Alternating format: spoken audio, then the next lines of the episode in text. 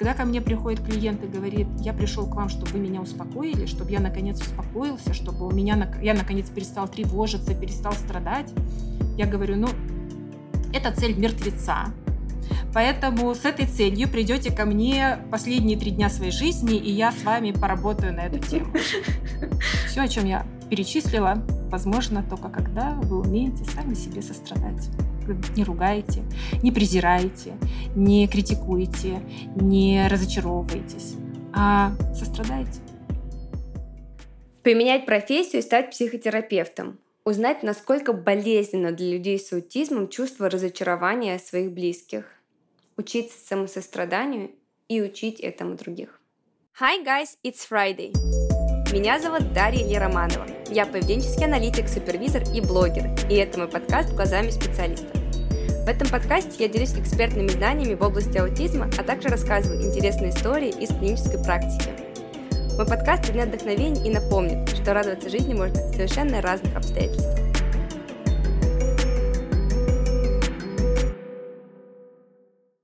Всем привет! С вами Дарья Романова и подкаст «Глазами специалиста». Сегодня у меня в гостях Наталья Тапурия, психотерапевт, блогер и мама взрослого мальчика с аутизмом. Наталья, здравствуйте. Здравствуйте, Дарья. Очень рада, что вы меня пригласили и очень рада быть сегодня с вами. Я очень-очень вам благодарна, что вы согласились на эту авантюру, снять аудио, снять видео. Было столько технических моментов, но мы совсем справились. Я прям держу кулачки, что наш видеоподкаст получится ярким и, самое главное, полезным для наших слушателей. Я верю в это.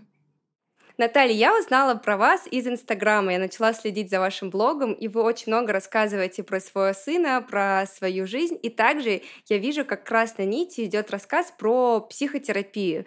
Насколько я поняла, вы стали психотерапевтом уже во взрослом возрасте. Это так? Да, совершенно верно. Это в середине моей жизни случился такой поворот в сторону психологии, чему я несказанно рада.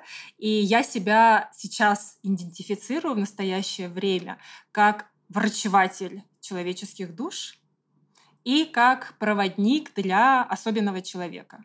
Это такие мои две самые главные роли, которые на сегодняшний день во многом меня определяют.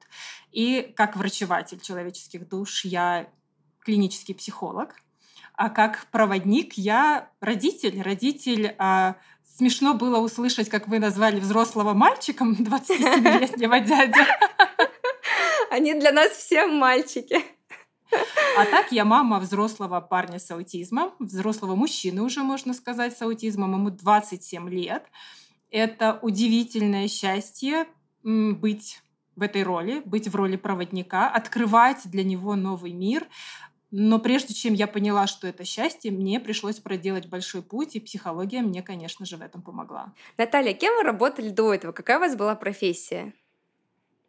Uh, у меня была профессия очень интересная. Я занималась, а, вообще я получила профессию в сфере экономики и управления пищевым предприятием. И первую половину своей жизни я занималась тем, что я управляла предприятиями, которые организуют питание для людей рестораны, кафе, бары, комбинаты питания, банкетные залы. В общем, было много всего в моей жизни.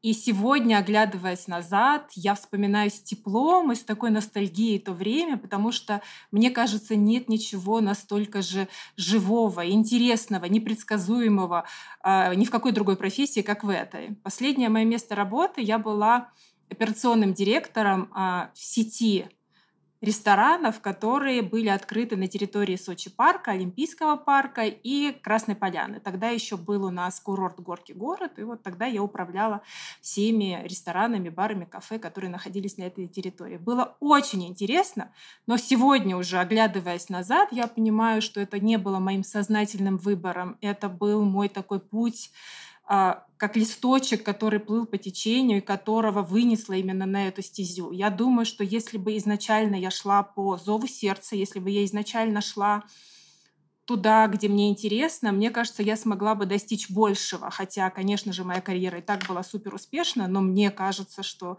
мне бы принесло намного больше радости, счастья, пользы и возможностей, если бы я все-таки ступила на этот путь раньше. Вторая моя половина жизни — это психология. Как и когда вы приняли это решение? Как появилась психология в вашей жизни? На самом деле это не происходит в одночасье. И у меня это тоже произошло не так, что я сидела однажды, думала, чем бы мне заняться, и вдруг мне пришла мысль, а дай-ка я попробую стать психологом. К сожалению, а может быть, к счастью, это так не работает. Началось все с того, что я стала писать про Георгия. Нет, началось с того, что я стала снимать с Георгием кулинарные видео. На самом начальном этапе у нас была именно такая история. И мы тогда с Георгием были, наверное, самые первые в публичном пространстве люди, которые открыто стали заявлять о том, что вот есть такой человек, тогда это еще был парнишка молодой совсем, 17 ему, по-моему, было, и э, мы, наверное, были первыми. И вокруг нас стали стало собираться сообщество родителей, у которых есть дети с теми или иными нарушениями в развитии. И люди шли ко мне как а, за примером, чтобы видеть, как это будет там в будущем, и для того, чтобы получить от меня какую-то поддержку. Мне задавали вопросы, ко мне обращались за советами, и я с большим удовольствием а, делилась всем, что у меня есть. Но в какой-то момент я стала понимать, что у меня не на все вопросы есть ответы. Я не всегда знаю, как именно я могу помочь и поддержать тех людей, которые ко мне обращаются. И вот у меня возник этот импульс. Мне, наверное, надо поучиться, мне, наверное, нужно как-то побольше в этом узнать, чтобы быть более эффективной, более полезной для людей. Мне это нравится. И я пошла учиться. Первое, первый мой путь был это просто курс переподготовки годичный по психологии. Я вступила на него, и вот это было определяющим. Я буквально через месяц поняла, что это будет то, чем я буду заниматься дальше. Я поняла, что мне курсы переподготовки не хватит, и я пошла дальше. Я поступила в магистратуру, я поступила, стала дальше повышать квалификацию в тех подходах, которые мне интересны. И вот недавно совсем получила диплом клинического психолога и сейчас уже с полным правом называю себя дипломированным медицинским психологом. Кстати, мы с вами коллеги, потому что я тоже училась на клинического психолога. Моя специализация — клиническая психология раннего детства. Вот так. Ох, классно как! Как я рада. Мы коллеги с вами. Да. А как ваши близкие отнеслись к такому довольно энергозатратному э, решению? Я вспоминаю, как моя мама решила получать третье высшее образование. И это был стресс для всей семьи, потому что мы уже все тогда были взрослые. Я помню, что я в этот момент заканчивала 11 класс. Это довольно непростое время для семьи. А моя мама сдавала в этот же год госэкзамены в университете. Она решила третью специальность получить адвокат. Как бы не абы какую, а прям сложную профессию. И это было сложно для всех. Как ваша семья отнеслась к такому решению? Мне вообще очень повезло. У меня очень поддерживающая семья, очень открытые ко всему новому. Но, конечно же, поначалу это воспринималось как такая моя блажь. Да? Я что-то делаю ради своего удовольствия. И мне говорили, ну окей, если тебе это нравится, делай. Если тебе приносит это удовольствие, делай. Да, это действительно энергозатратно, и это, ну, скажем прямо, это финансово очень даже затратно. Но когда они увидели, как я стала меняться, когда они увидели, как в моих глазах зажегся огонь, когда они увидели, что мои отношения с каждым из членов моей семьи. Я говорю сейчас про мою маленькую семью, про моего сына, про моего мужа. Я говорю про мою большую семью, в которой есть мои родители, мои братья со своими семьями. Как только все увидели, какие как качественно стали меняться наши отношения, все просто руками и ногами говорили, да, молодец, продолжай, а когда они еще рассказывают кому-то своим знакомым, друзьям о том, что их а, дочь, сестра, жена свои 50 лет продолжает развиваться, учиться, получать какие-то новые а, образования, новые знания, получать новый опыт, все восхищаются, восторгаются, и они так немножечко как со мной ходят, как с медалью на груди. То есть вы стали даже такой причиной гордости, а может быть для многих даже и вдохновения. Может быть кто-то тоже решит поменять свою жизнь. Да, мой мой брат собирается идти сейчас учиться дальше. Он у меня врач, и он хочет э, теперь пойти учиться дальше в аспирантуру. Так что, видите, пример заразителен. Точно. А как ваша семья относится к тому, что вы также довольно много времени уделяете блогу, вы довольно активны в социальных сетях, и иногда там можно видеть вашего мужа, какие-то личные истории. Как а, семья к этому относится? Возможно, потому что у меня блог еще не очень большой. А, возможно, большой, потому большой. они... Возможно, потому что они не совсем понимают вообще, что я делаю и кто это видит. Но все воспринимают это очень даже хорошо. Муж у меня с готовностью пошутить, а, а, порезвиться на эту тему в моем блоге. Родители тоже мои довольно открыты к общению, к тому, чтобы показывать свою жизнь. Ну, а Георгий так он же звезда у нас. Он вот с 17 лет перед камерой выступает. Да, Поэтому звезда. Может, можно сказать, что с этим, с этим вообще не было проблем. Как-то оно так постепенно началось началось с малого. Но и вы видите, я как по сути, как блок его-то и не развиваю. Да? Это по сути все равно какая-то такая личная история, в которой все, и личная жизнь, и родственники, и друзья, и Георгий, конечно же, на первом месте, и моя работа. Так что это больше для меня, чем, чем как блог. Супер. Мне на самом деле отзывается ваш подход, потому что меня тоже семья, маленькая семья, мама, папа, мой муж очень тепло относятся к блогу, они знают то, что нужно ставить огонечки, что нужно везде ставить лайки, когда там что-то происходит, они мне комментарии ставят, чтобы поднимать активность. То есть прям семья включилась, понимает то, что Даша, это важно, тогда поможем. Как-то очень все открыто к новому опыту. Мне нравится это. Это здорово, я рада. Но вот я, кстати, активничать не, не приучила своих. Но здорово, вы мне сейчас подали идею. Ой, я, у меня даже есть видео, как мой муж, он не читает на русском, как он смотрит мои сторис. Он просто открывает, там, скажем, 10 сторис. Тут нужно сердечко, огонечек, сердечко на саму сторис, а потом огонечек как реакция. И следующий, он прям на автомате умеет так. Следующая сторис, тык-тык, тык-тык-тык-тык. И он очень быстро это делает, даже не читая, просто просматривая, потому что там очень много на русском языке всего написано. Наталья, вернемся к нашей основной теме про ваше решение стать психотерапевтом. Когда вы принимали такое решение, когда вы шли в институт, э, когда вы принимали решение, по сути, о смене профессии, были ли какие-то тревоги, опасения? Поделитесь этим аспектом. Наверное, тогда у меня опасений не было. Ну, был у меня период, когда я перестала заниматься своей той профессией, которая у меня была на тот момент. И было, конечно, страшновато оказаться как бы как оказываются, наверное, а, люди, которые закончили институт или которые закончили школу, и перед ними вся жизнь, и они не знают, что делать дальше. Вот был, конечно, этот момент, но это до момента, когда я определилась, чем я буду заниматься.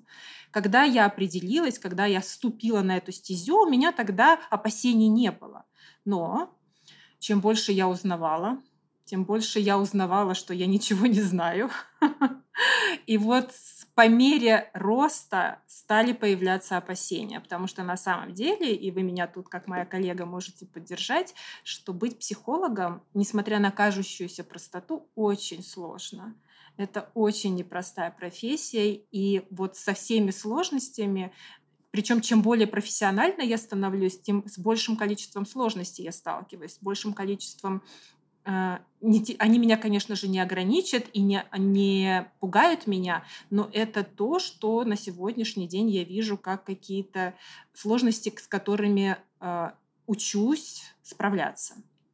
Ну, в первую очередь, наверное, вы поддержите меня в этом. Психолог это не как стоматолог. Да? Если ты хороший стоматолог, ты идешь, лечишь зубы, и зубы у твоего пациента здоровые психолог, какой бы он хороший ни был, он лишь частично может повлиять на состояние своего клиента. И, наверное, участие психолога даже меньше, чем самого клиента в процессе психотерапии. И это, конечно, не может иногда не фрустрировать. И это та сложность, с которой чем более сложные клиенты ко мне идут, тем чаще я сталкиваюсь с этой фрустрацией, что у меня есть огромное желание помочь людям, но я иногда сталкиваюсь с этой беспомощностью, когда я не могу как стоматолог повлиять на то, что происходит с человеком внутри. Наталья, это так отзывается на мою профессиональную деятельность, прям каждое слово.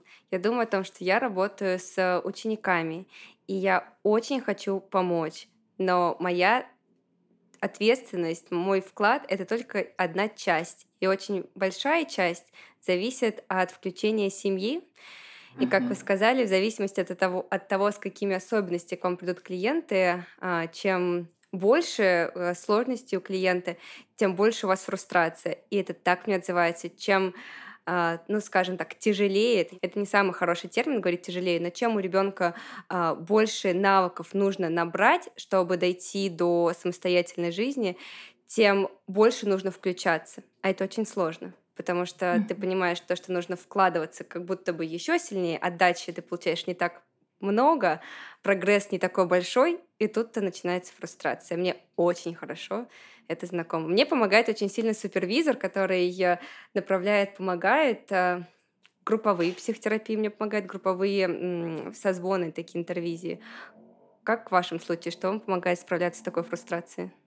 Все то же самое. Супервизия, интервизии, э, понимание, что я не всесильна, я не должна брать на себя эту роль спасателя, что я со своими знаниями могу быть рядом с человеком, понимать вот эту свою роль психолога, что я не стоматолог, я, а, это не значит, что у стоматолога простая работа, да, безусловно, у них там что-то свое есть, но мы сейчас такое сравнение, когда есть видимый результат, и от твоих умений напрямую зависит э, качество результата. В психологии немножко по-другому, да, там нету прямой зависимости наших э, навыков, нашего опыта, наших знаний в зависимости с результатом. Поэтому тут возникают эти сложности. Но супервизии, интервизии, понимание того, что неуспех в работе с клиентом – это не значит, что я плохой терапевт, это не значит, что со мной что-то не так. Это так работает. И то, что мы с клиентом делаем, это иногда бывает, мне может казаться, как мы не достигли результата, а для клиента это еще один шаг в преодолении каких-то трудностей. И для него этого уже очень много. Не обесценивать то, чего мы все-таки достигаем с нашими клиентами. Верно, не обесценивать. Фух, есть о чем подумать и как-то из себя поддержать. И надеюсь, то, что другие люди, услышав это, тоже поддержат себя в трудную минуту. Ко мне, кстати, тот подход, которым я работаю сейчас, терапия принятия ответственности, он во многом помогает работать с подобными сложностями в нашей профессии. И у меня, кстати, есть а, клиенты, это специалисты, которые работают с особенными детьми, которые приходят ко мне как раз вот с этой болью. И эту боль мы с ними при помощи терапии принятия ответственности разбираем. Мы приходим к тому, что человек а, сталкиваясь с этой фрустрацией, не откатывается назад, не начинает уменьшать, например, да, там свою деятельность, сужать свою деятельность, выбирать только легкие пути, да, потому что в легком берешь легкого клиента, подготовленного клиента и быстро достигаешь результат, и у тебя сзади крылья вырастают, кажется, о, как классно у меня получилось, я молодец. И есть такая опасность, когда для того, чтобы не сталкиваться с этой фрустрацией, ты будешь выбирать именно таких клиентов. Но помощь нужна всем. Поэтому, если мы начнем идти по этому пути, мы и сами, как специалисты, можем стагнировать. И мы не сможем реализовать ту главную ценность, ради которой мы решили заняться этим делом, помогать людям. Поэтому терапия принятия ответственности – это то, что очень здорово помогает.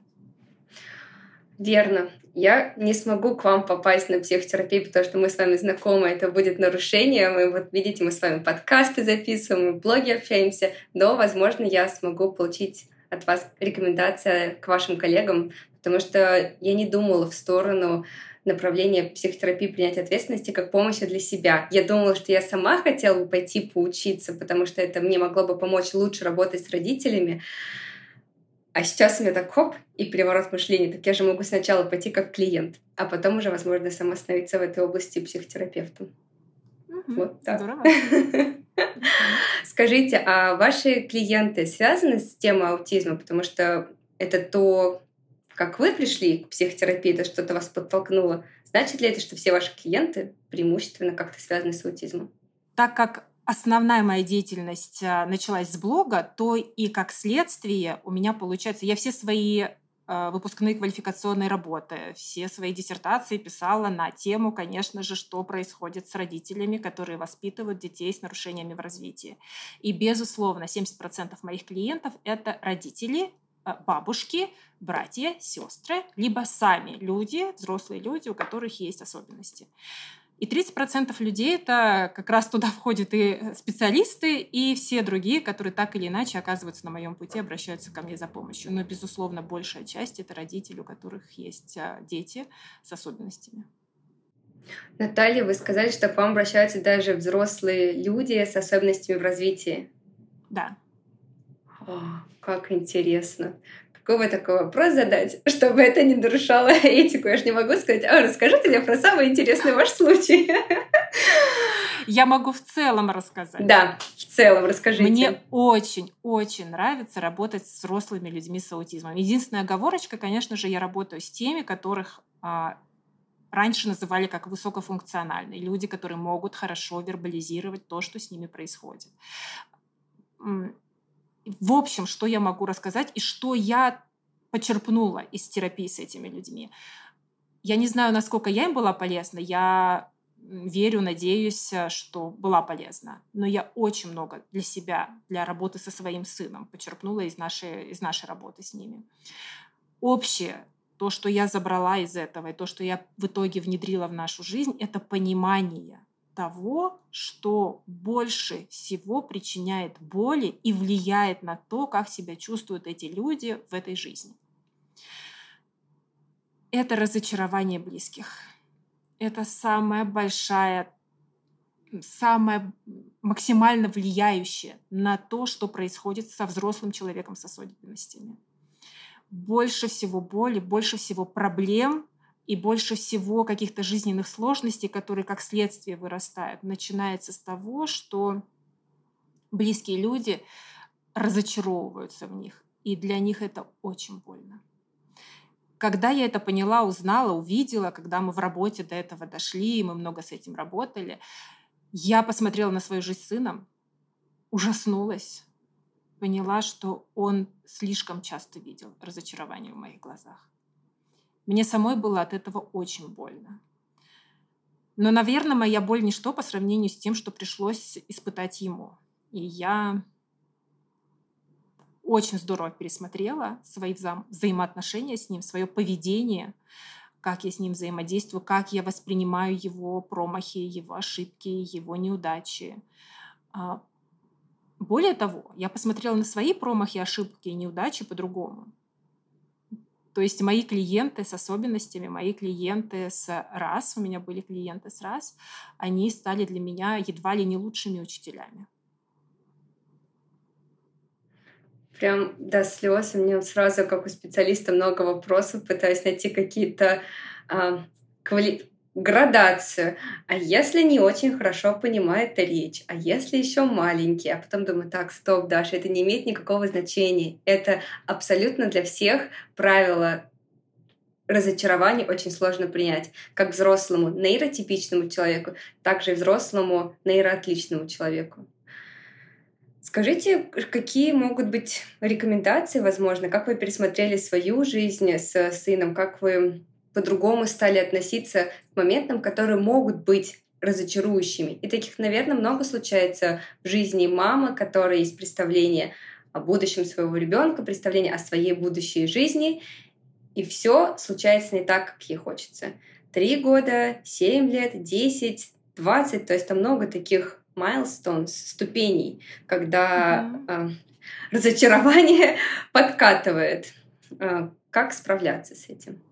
Это про то, что любую работу с ребенком надо начинать с работы с родителем на чем строится, вот я сейчас немножко такой сделаю шаг в сторону, шаг в теорию, на чем строится терапия принятия ответственности, основа терапии принятия ответственности, с чего начинается. Все наверняка слышали, что это третья волна когнитивно-поведенческой терапии, но сам Стивен Хейс на сегодняшний день говорит, что зря я так когда-то сказал, потому что все подхватили и понесли, но это не совсем так.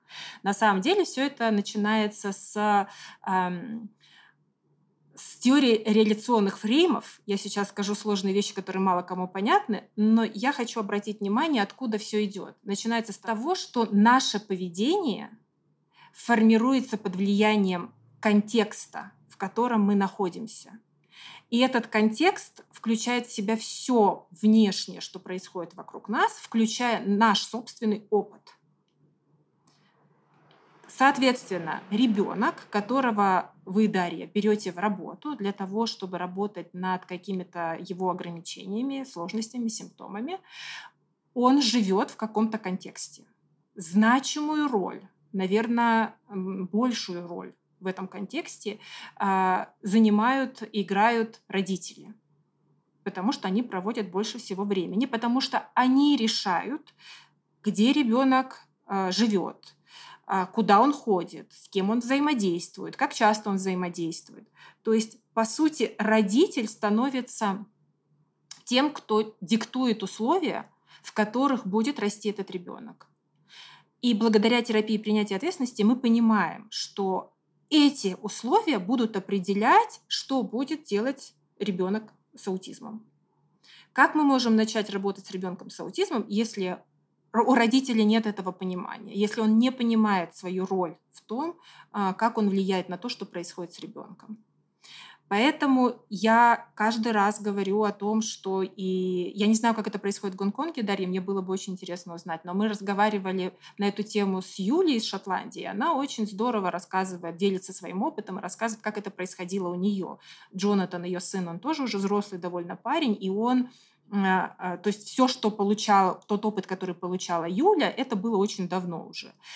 Вот тогда она рассказывала, что семья берется сразу же под ручки, и сразу же не только с ребенком работа начинается, а э, работа начинается со всей семьей. Как было бы здорово, если бы это было везде так, потому что без работы с родителем мы очень мало что можем сделать для ребенка с аутизмом. А, что про разочарование, про то, что испытывает родитель? Что может делать родитель? Ну, безусловно, если ему сложно справляться, будет здорово, если он а, обратится за помощью к специалистам, к тем же самым психологам, которые помогут ему разобраться с этими разочарованиями и помогут, что самое главное, найти новые смыслы в своей жизни потому что вот тут происходит смена смыслов. Да? Мы ждем ребенка, мы строим какие-то планы, у нас есть планы на ребенка, есть планы на свою собственную жизнь. Если родился ребенок с особенностями, все перекраивается. И тут важно найти новые смыслы, важно найти новые средства, новые инструменты, которые помогут достичь того ценного и важного, а, к чему человек шел, например, до рождения ребенка. Просто нужно поменять теперь, как он будет достигать всего этого при помощи каких других средств и инструментов. А, поэтому работа с разочарованием, с тем, что родитель чувствует, глядя на ребенка, который оказался не таким, каким он ждал, это, наверное, чуть ли не самое главное в работе с ребенком справиться поможет, я, наверное, повторяюсь, но справиться поможет именно психолог. Я думаю, что психолог должен идти как-то в комплекте с диагнозом. Вот вам диагноз и психолог. Я так думаю, что тут больше, наверное, вот про эту полибригаду, знаете, так называемую. Очень много про это пишут, но очень мало где это работает на самом деле. Это действительно должна быть такая комбинированная работа, когда работа ведется и с родителем для того, чтобы прорабатывать мы не можем отвергать то, что родитель разочаровывается. Мы не говорим ему, что он не должен разочаровываться, он чувствует это разочарование. Мы не можем его ругать за это. Это нормально, это естественные чувства. Мы говорим про то, что мы поможем ему найти новые смыслы. Мы говорим про то, что он может увидеть в своей жизни, как я говорила да, в самом начале нашего подкаста, что прежде чем я поняла, что это большое счастье быть мамой человека с аутизмом, мне пришлось пройти долгий путь. Если бы, может быть, на этом пути мне попались люди, которые бы мне побыстрее помогли найти этот смысл, найти это счастье, наверное, и мне, самое главное, моему ребенку было бы намного лучше. Да, а я думаю, э, глазами специалиста смотрю на эту ситуацию, думаю про то, что специалистам тоже очень важно ходить на психотерапию, получать эту поддержку. Часто есть такое ощущение, что я сам человек, помогающий профессии, у меня не так тяжело, как родителям, я только работаю немножко и потом могу пойти к себе домой. На самом деле нет. Ситуация фрустрации, разочарования, а, большой нагрузки, медленного прогресса влияет на всех и на, я бы сказала такую громкую фразу, на твой профессионализм, но также и на твое качество жизни, на то, насколько ты счастливый человек. Вот я вообще слушаю и думаю, мне обязательно нужно найти не просто психотерапевта, к которому я хожу, а того, кто найдет мне новые смыслы, поможет меня, поддержит. Ну вот все то, что вы с вами обсудили. Прям мне этот человек нужен. Я его слушала, прям кивала, кивала и думала, так, после подкаста сразу же ищу себе поддержку. Ну, как нужна. минимум, Дарью я вдохновила да, на терапию принятия ответственности. Однозначно. Как вы поддерживаете свое профессиональное и эмоциональное благополучие в условиях повышенного стресса, потому что у вас много задач. Я слышала, что вы хотите в аспирантуру пойти, вы по-прежнему мама, вы по-прежнему жена, у вас много ролей. Как вы себе помогаете? На самом деле сложно. На самом деле я иногда думаю, что я перебираю. На самом деле мне иногда кажется, что а вдруг я, вот задав себе такой темп, в итоге краду у себя же и у своих близких что-то очень важное и ценное. Но я снова буду рекламировать терапию принятия ответственности. Она мне помогает. И я сейчас хочу поделиться с как раз нашей аудиторией шестью основными принципами, которые помогают людям, а, которые знакомы с терапией принятия ответственности, справляться с этими сложностями. Что мне помогает? Что мне помогает с тем, что я, как все нормальные люди, оказываюсь в яме, в эмоциональной яме? Что мне помогает, когда я, как все нормальные люди, разочаровываюсь, злюсь, тревожусь, а, отчаиваюсь? Психолог не значит человек, который все это узнал, понял и принял в свою жизнь, не значит, что он всегда вот такой просветленный Будда. Это значит, что это человек, который просто знает, как у него все работает и умеет использовать эти знания на благо себе. Итак, шесть основные принципы, которые помогают мне и всем тем, кто уже узнал про то, как работает э, терапия принятия ответственности. Это я не буду говорить по, по э, очередности, неважно очередность, они все важны, и каждый, в каждой ситуации на первое место может выходить разные навыки. Поэтому неважно, в каком порядке я сейчас буду это говорить, важно, что именно я буду говорить. Итак, первый навык – это навык э, разделения с мыслями, которые не дееспособны. Недееспособная мысль – это та мысль, которая не несет мне никакой пользы. Например, мысль «я не справляюсь». Например, мысль «я плохая мать». Например, мысль «я плохой терапевт». Например, мысль «у меня не получится». Например, мысль «я все делала неправильно».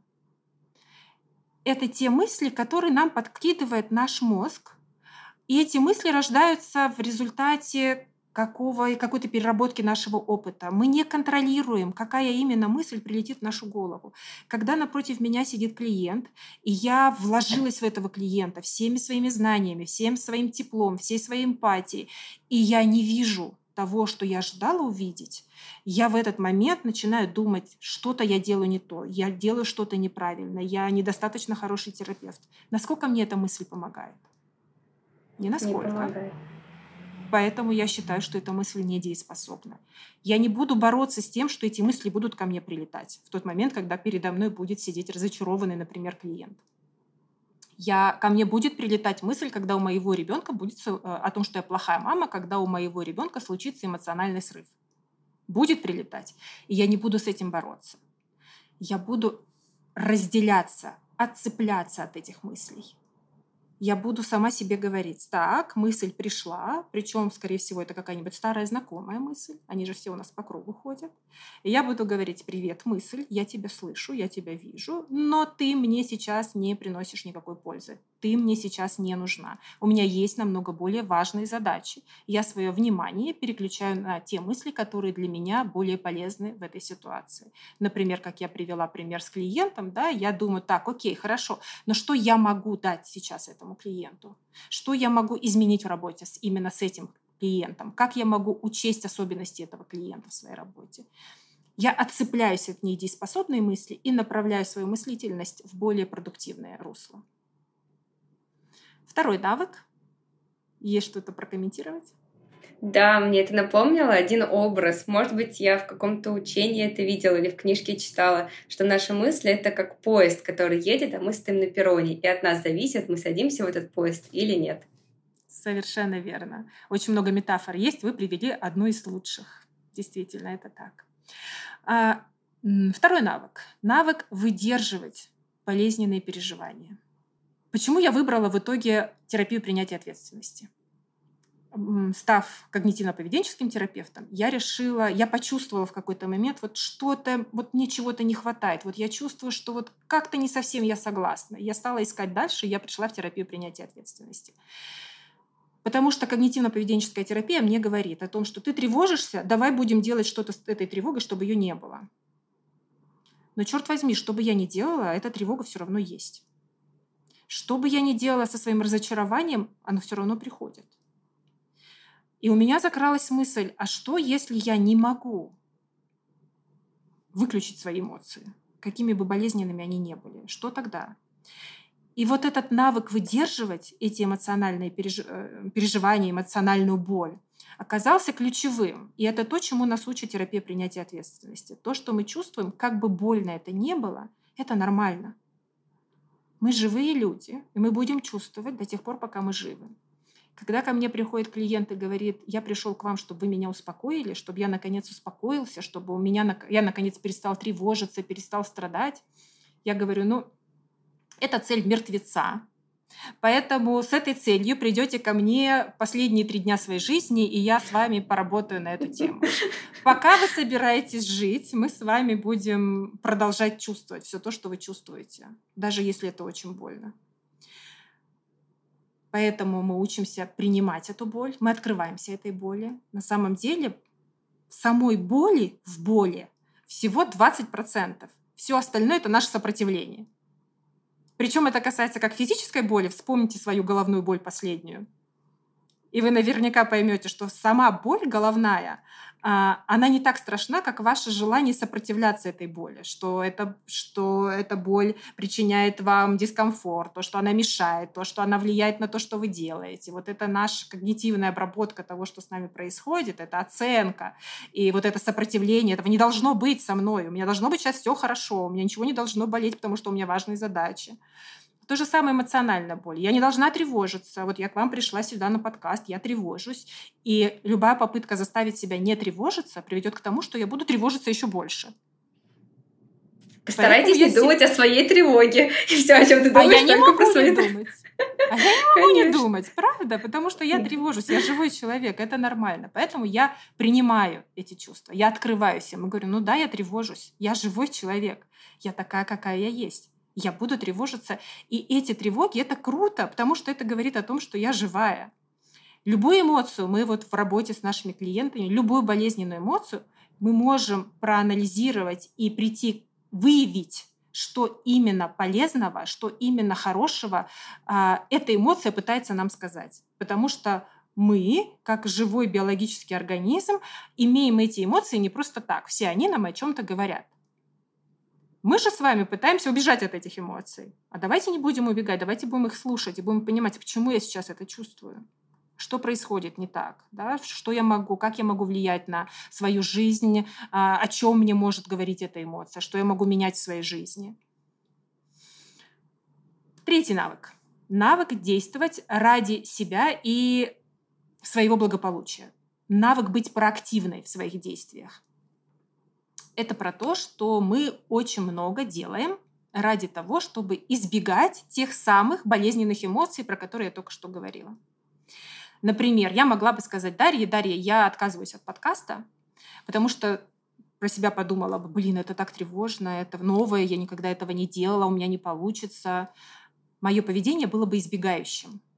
Я бы отказалась от подкаста с Дарьей, я бы отказалась от какого-нибудь прямого эфира, куда меня пригласили, я бы отказалась, вот на радио ходила, там вообще у меня зашкаливала тревога, я бы отказалась на это радио идти. Я бы, например, чтобы не чувствовать э, стыда, вот тоже очень характерная история для родителей, например, особенных детей, чтобы не чувствовать стыда, когда мой ребенок отличается от других, и э, я не буду ходить с ним э, в общественные места. Я буду избегать этих общественных мест для того, чтобы не сталкиваться с этой болью каждый раз. Либо это стыд, либо это вот еще раз увидеть сравнение да, между нейротипичными и аутичными детьми. Вот чтобы не чувствовать этой боли, я не буду туда ходить. Избегающее поведение, которое со временем приводит к тому, что жизнь сужается. Жизнь становится сконцентрирована только на том, а как бы мне сделать так, чтобы не чувствовать этой боли. Мы начинаем обслуживать избегание. Мы начинаем обслуживать эти наши страхи, но не а, в позитивном смысле, а в негативном. Мы начинаем убегать от того, что мы можем почувствовать, и лишаемся нормальной жизни. Когда я говорю про навык действовать проактивно, я говорю про то, что я буду делать то, что улучшает мою жизнь я буду делать то, что для меня важно и ценно, даже если мне приходится сталкиваться с болезненными эмоциями. Я приду на подкаст с Дарьей, несмотря на то, что мне тревожно, потому что это соответствует моим ценностям. Я хочу помогать людям, я хочу много рассказывать о том, про свой опыт, я хочу делать так, чтобы кому-то становилось легче после того, что он услышит мой рассказ. Это мои ценности, это для меня важно и ценно. И я буду это делать. Я буду брать сложных клиентов, несмотря на то, что первый, первая мысль всегда, всегда, когда ко мне обращается сложный клиент, первая мысль, которая прилетает в голову, ну нет, ну только не это потому что страшно, потому что а вдруг не справлюсь, потому что а вдруг не получится. Что я себе говорю, будучи акт-терапевтом? Я говорю себе, нет, я могу не справиться, так бывает, но я попытаюсь сделать все, что я могу для того, чтобы помочь этому человеку. Я почему? Потому что это соответствует моим ценностям, это соответствует тому, что я хочу получить от своей жизни. Угу.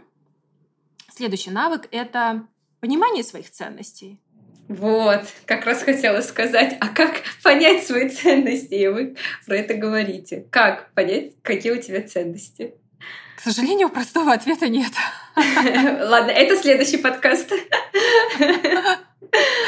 Да, к сожалению, у нас на это уходит несколько сессий с клиентами, потому что ценности все воспринимают что-то очень поверхностное. Моя ценность – это моя семья, мои дети, э, там, кто-то иногда говорит здоровье, кто-то говорит финансы, но вот как-то вот про сферы жизненные говорят, а не про ценности. Ценности я очень часто привожу такой пример, что это как отпечаток пальца, у каждого свой. Ваша кар- карта ценностей может в чем-то походить на мою, потому что мы с вами коллеги, но они абсолютно разные как и отпечаток пальцев. Ваш и мой, конечно, если так сверху посмотреть, ну, полосочки и полосочки. А на самом деле рисунок совсем другой. То же самое с ценностями. Это очень индивидуальная история. И мы можем начать действовать проактивно, как в прошлом навыке, да, в предыдущем навыке, точно понимая, что для меня ценно. Потому что когда я не знаю, а что является моими ценностями, что для меня важно, что для меня ценно, а как я могу делать, как я могу выбирать вот это ценностное действие. Поэтому поиск ценностей – это очень важная история. Но я сейчас подкину два вопроса, которые, может быть, натолкнут на вот эту рефлексию, что такое мои ценности. Я предлагаю ответить на вопрос, какой жизнью я хочу жить. Это первое. И второе, каким человеком в этой жизни я хочу быть. И я хочу сейчас обезопасить всех тех активных отличников и перфекционистов, которые скажут себе, что я должна быть такой, такой и такой. Вот, да. Дарья, Дарья узнала себя. себя, и я узнавала когда-то себя. А, чем отличается требование к себе «я должна быть хорошим терапевтом» от ценности «я хочу быть хорошим терапевтом»? Требование — это то, что я предъявляю к себе, если я не выполняю, я себя критикую, ругаю, проявляю недовольство, разочарование, страдаю. И очень часто, сталкиваясь с этими неприятными переживаниями, начинаю искать другой путь. Наверное, это не мое. Если у меня есть ценность «я хочу быть хорошим терапевтом», то я неизбежно на этом пути иногда буду чувствовать себя плохим терапевтом. Неизбежно на этом пути я иногда буду плохим терапевтом, потому что я живой человек. Это неизбежно. Но это не помешает тому, что во мне всегда будет эта ценность. Я хочу быть хорошим терапевтом. Я буду стараться быть хорошим терапевтом. Даже если я споткнусь, упаду, сделаю что-то не так, не смогу помочь, я все равно буду возвращаться на этот путь. Не буду ругать себя за это. Буду говорить себе, так бывает. Так бывает, такова жизнь но я помню, чего я хочу. Я хочу быть хорошим терапевтом, поэтому я буду стараться возвращаться и искать способы быть хорошим терапевтом. Мне очень а, отозвалось однозначно. Прям, я бы сказала, прикладная рекомендация, как определить угу. должествование от истинного желания. Угу. Я надеюсь, что это будет полезно. У нас есть еще два навыка, которые тоже очень важны, и они обычно оказываются всегда за пределами нашего внимания, но вот сейчас я бы хотела обратить внимание каждого человека, кто нас слушает, на то, что навык жить в настоящем моменте очень здорово помогает нам справляться с теми сложностями, которые встречаются нам на нашем пути. Потому что мы можем бесконечно долго фантазировать на тему «а вдруг впереди что-то случится?», мы можем бесконечно долго ругать себя за то, что где-то в прошлом мы допустили какие-то ошибки. Мы можем застревать своими мыслями, своими чувствами в каких-то э, местах, которые не там, где мы есть сейчас. И вот этот навык вернуть себя в настоящее оказывается ключевым. Например, вот сейчас приведу пример, чтобы было понятнее. Ну вот, коли у нас уже так, мы вроде как начали про родительство, а немножечко съехали в итоге на профессиональные темы. Ну, видимо, так оно должно быть, коли оно так едет. Например, если я, опять же, приведу какую-нибудь там сложную сессию, которая, по-моему, пошла не так, как я бы хотела, пошла не в том русле, и мы не достигли того результата, на который я рассчитывала в ходе этой сессии я начинаю думать на эту тему. Да? У меня я закрыла, э, вышла из сессии, начинаю анализировать. Это очень здорово, это очень полезно, это продуктивно. Я выписываю, у меня обязательно есть после сессии время для того, чтобы поработать над тем, что было на сессии. Я работаю, но у меня начинается следующая сессия, я захожу в следующую сессию. Что у меня мозг делает? Он мне начинает подкидывать мысли из прошлого, из прошлой сессии. Так, слушай, а вот тут, наверное, надо было сказать по-другому. В этот момент напротив меня сидит клиент и рассказывает свою историю. И если я не буду а, обладать этим навыком, удерживать себя в настоящем моменте, я легко могу оказаться в прошлом и решать проблемы прошлого, упуская очень важные вещи, которые происходят здесь и сейчас. Эту же формулу мы можем перенести на родительство. Что вот, мы я как делаем? раз хочу предложить. Как раз хочу предложить, а как мы можем с родителями, с детьми а, это здесь сейчас применить? Угу. Например, а, пошли с ребенком на детскую площадку. Ребенок там устроил какое-нибудь непотребство. А, мы словили какого-нибудь хейта, взглядов как минимум, комментариев как максимум. И вот такие вот с болью в душе, вот с этим раздраем в душе, с состраданием вернулись домой. Приходим домой, ребенок уже успокоился, все, у ребенка в привычной среде, все хорошо, он счастлив, он играет со своими игрушками, он э, делает что-нибудь классное, смешное, вы, выдает какие-нибудь классные, интересные фразочки и словечки. Мы можем застрять мыслями в том, что было на этой площадке. Мы можем застрять в этих чувствах боли, переживания и не видеть, что глаза нашего ребенка в этот момент лучатся счастьем и упустить очень важное для себя. Мой ребенок счастлив. Разве это не одна из моих главных ценностей, которых я хочу достичь в жизни? Да. Поэтому вот этот навык оставаться в настоящем, возвращать себя в настоящее. Опять же, неизбежно, мы живые люди, нас будут, нас будет утаскивать из настоящего. Но вот этот навык возвращаться намеренно, знать, я знаю, мне важно быть в настоящем, возвращать себя в настоящее, это то, что помогает нам справляться со сложностями. Последний навык — это навык умения наблюдать за собой со стороны когда не я внутри эмоции, да, вот, например, там я страдаю, я отчаиваюсь, я очень сильно переживаю по поводу того, что у ребенка есть особенности. И эти эмоции меня поглощают. Я внутри этих эмоций. Что я могу делать, когда я нахожусь внутри этих эмоций? Да ничего, я могу только страдать и избегать. Да? Коль мне так больно, я буду делать что-то, чтобы избегать этой боли. И у нас очень часто такие общедоступной стратегии. Поесть, попить, посидеть в телефоне, посмотреть сериалы. А, у некоторых есть другие истории, но не менее вредные, потому что это все равно, по сути, избегание, там, подраить квартиру. Да? То есть мы начинаем прибегать к каким-то действиям, которые помогут нам хоть как-то этого не чувствовать потому что мы оказались внутри этого эмоционального шторма. Вот умение выходить из этого эмоционального шторма, умение вспомнить, что эмоции внутри меня, не я внутри эмоций, а эмоции внутри меня. И как бы мне больно не было, как бы меня не захватывала тревога, страх, разочарование, злость, и мы с клиентами делаем это на наших сессиях, я предлагаю, ну давайте попробуем подвигать плечами. Давайте попробуем подвигать руками. Давайте попробуем подвигать вообще головой. Получается? Да, получается. Но то есть эмоция не лишила вас способности действовать. Вы можете, несмотря на то, что вам больно, несмотря на то, что внутри вот так вот неприятно, вы все равно можете делать что-то намеренно. Вот как сейчас пошевелили, например, плечами. Да, можете. А почему бы не попробовать да, действовать, несмотря на боль, в соответствии с вашими намерениями? Но мы можем это, мы можем это сделать только в одном случае, когда мы умеем выйти, встать над этой позицией, понять, что не я внутри шторма, шторм внутри меня, потому что там произошло что-то, и я сейчас по этому поводу переживаю и страдаю. Угу.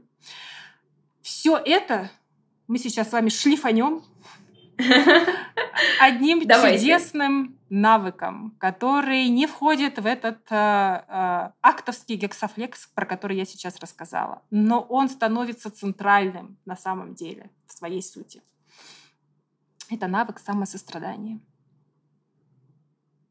Все, о чем я перечислила, возможно только когда вы умеете сами себе сострадать не ругаете, не презираете, не критикуете, не разочаровываетесь, а сострадаете. Есть какая-то фраза, которую можно себе говорить, даже если вначале ты не очень в нее веришь, но ты начинаешь ее говорить и проговаривая, она как будто бы записывается к тебе на подкорку. Что-то может быть а, «Я тебя люблю», «Я тебя принимаю», «Ты у меня самый лучший». Есть что-то такое, что в акт-терапии для самосострадания рекомендуются какие-то фразы, которые можно было бы для наших слушателей передать? Вы сейчас сказали как раз те самые фразы, которые можно употреблять в, этой ситуации, в этих ситуациях. Это очень индивидуально, да, потому что мы все, для нас что такое сострадание, да, мы все вспоминаем, как мама к нам относилась, да, как она, когда мы коленки себе разбивали, что она нам говорила. Вот эти фразы оказываются, у каждого это свои фразы, и эти фразы оказываются тем самым самосостраданием. Очень здорово помогает просто руку положить себе на грудь и сказать себе, Наташа, я понимаю, тебе сейчас очень сложно. Я понимаю, ты сейчас проходишь через сложный период. Я понимаю, как тебе сейчас плохо. Я понимаю, как тебе сейчас тяжело. Я тебя понимаю. Я вижу, как ты с этим справляешься. Иной раз бывает сложно сказать себе «я люблю себя», да, потому что это вроде «ну как это? Как это я себя люблю?» А вот это дать себе понимание. Я, я Наташа, я тебя принимаю. Я тебя принимаю, что ты сейчас э, в этой эмоциональной яме, в которой ты совсем никак не хотела оказаться, но оказалась. То есть это вот такое что-то, такой посыл себе через телесный контакт и через слова, которые мы сами себе адресуем. И на самом деле это слова. Я предлагаю замечать внутренние ощущения. Во-первых, понять для себя, что я чувствую внутри себя, когда я сострадаю кому-то а потом попробовать вот эти внутренние ощущения зажечь внутри себя, когда это сострадание требуется нам самим. Да. Наталья, поразительно сильный и глубокий подкаст. Я планировала его как такой переход от одной профессии к другой, а развернулась совсем по-другому, с практическими техниками, с конкретными инсайтами для меня. И я уверена, многие, кто будет нас слушать, найдет поддержку для себя. Я поражена вами, правда. Вы раскрылись для меня как лотос. Я живу в Азии, поэтому для меня такой цветок первый всплывает э, в памяти. Правда, очень много вас граней. Спасибо вам большое за ваш опыт, за откровенность про свой путь и про очень большую любовь к человеку и к человечеству. Спасибо вам. Вам спасибо большое. Мне было очень-очень приятно. Я видела, как зажигаются ваши глаза, и как у них иногда такой, как инсайт всплывает. И это здорово. С вами было очень здорово говорить, поэтому я готова продолжать в следующие, в следующие разы. Ох, с вами была Дарья Лероманова и подкаст «Глазами специалиста». Всегда жду от вас обратную связь. Пожалуйста, оставляйте комментарии под этим выпуском. Ваша поддержка очень нужна и важна для развития моего подкаста. Всем пока-пока. До новых встреч!